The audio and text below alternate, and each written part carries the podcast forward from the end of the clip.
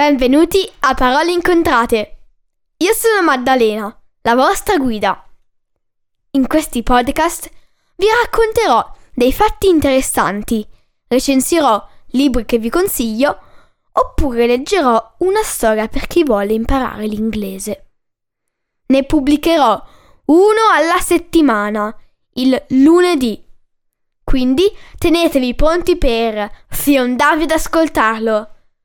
Trovate tutti gli episodi del podcast su www.paroleincontrate.it su Apple Podcast, Google Podcasts, Spotify, Amazon Music o Stitcher. Potete seguire Parole Incontrate anche su Instagram e Facebook. Grazie e buon ascolto!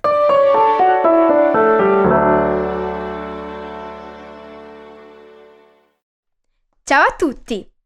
Oggi recensirò Alla ricerca di Atlantide di Carlo e Renzo Piano, con illustrazioni di Tommaso Vidus Rosin, Feltrinelli editore. Alla ricerca di Atlantide narra, tra leggenda e realtà, la storia e il significato delle più importanti costruzioni del mondo, come la California Academy of Sciences, la Grande Mela a New York il grattacielo Shard a Londra. Elsa è una ragazza curiosa e intelligente e parte con suo nonno Renzo in giro per il mondo. Il nonno è un architetto e porta Elsa dal Kansai a Itaca a vedere le meraviglie architettoniche. Ogni capitolo del libro, che ha 156 pagine in totale, è arricchito da immagini che ti immergono ancora più nella storia. Ora leggerò una pagina di questo affascinante libro per stuzzicarvi ancora di più. Si parte! L'inizio del viaggio. Mi chiamo Elsa e il prossimo anno andrò al liceo. Sempre che superi l'esame di terza media, ma spero proprio di farcela. Non ho ancora deciso quale liceo scegliere, però sto pensando a classico. Il fatto che mi piace leggere qualsiasi cosa mi capiti sotto mano, dai fumetti ai romanzi, dalle riviste ai quotidiani. Anche mio nonno ha fatto il liceo classico al Giuseppe Mazzini di Genova, però non era il primo della classe e zoppicava soprattutto in greco e in latino. Me, me l'ha confessato lui stesso. Mm, cos'altro posso svelarvi di me? Non sono tanto alta, ma dicono che sia carina. E poi amo gli animali. Li amo tutti, anche gli insetti più minuscoli, tranne le zanzare, i pesci e gli uccelli.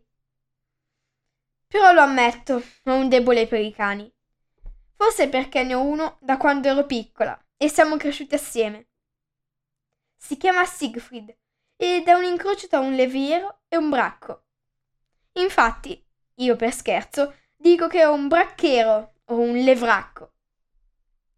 Una razza canina che mi sono inventata. È bianco, con delle macchioline marroni sparse sul muso. Splendido. Non perde l'occasione di leccarmi, scolinzolare e fare le feste. E poi aggiungo che ammiro Greta Thunberg e quello che sta facendo. Scommetto che anche voi siete d'accordo con Greta.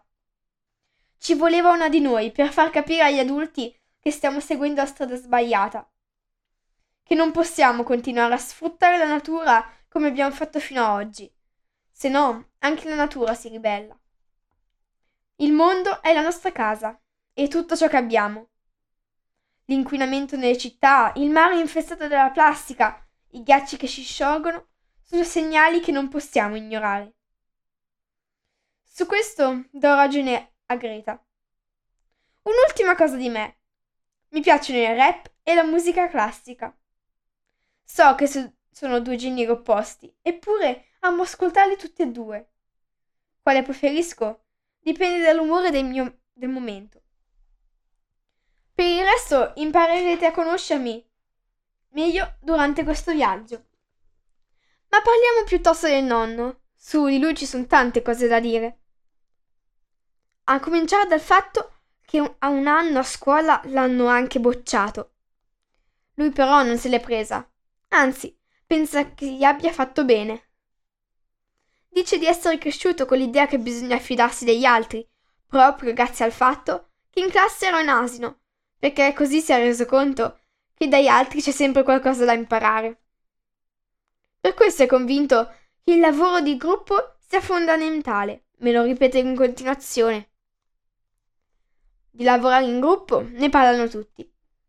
Io però l'ho fatto sul serio, e da sempre. E lo faccio ancora oggi, in ufficio. È come giocare a ping pong in 4, 6, 8 e le palline si incrociano. Vince l'ipotesi migliore, da qualunque provenga. Così, quando un edificio che progettiamo è finito, non riesci più a capire chi ha messo cosa. L'idea è molto semplice, devi fidarti di quelli con cui lavori. Si discute e talvolta si litiga. Spesso sono proprio questi momenti i più irritanti, quelli di luce. La trama, come avete potuto sentire, è scorrevole, piacevole e affascinante. Il mio personaggio preferito è Elsa. Lei è curiosa, ama leggere, adora gli animali e la natura e ha sempre la domanda pronta per ogni situazione. Forse per, anche perché è molto simile a me. La costruzione citata nel libro che mi piace di più è il centro culturale di Noumea. Ma non vi dico perché, se no vi svelo questa parte de Alla ricerca di Atlantide. Consiglio questo libro a chi piace girare il mondo e a chi è curioso, a chi piacciono le letture che ti lasciano qualcosa quando giri l'ultima pagina. In questo caso ti mette la voglia di prendere una valigia e partire. Spero proprio che questa recensione vi sia stata utile. Grazie e alla prossima settimana. A presto!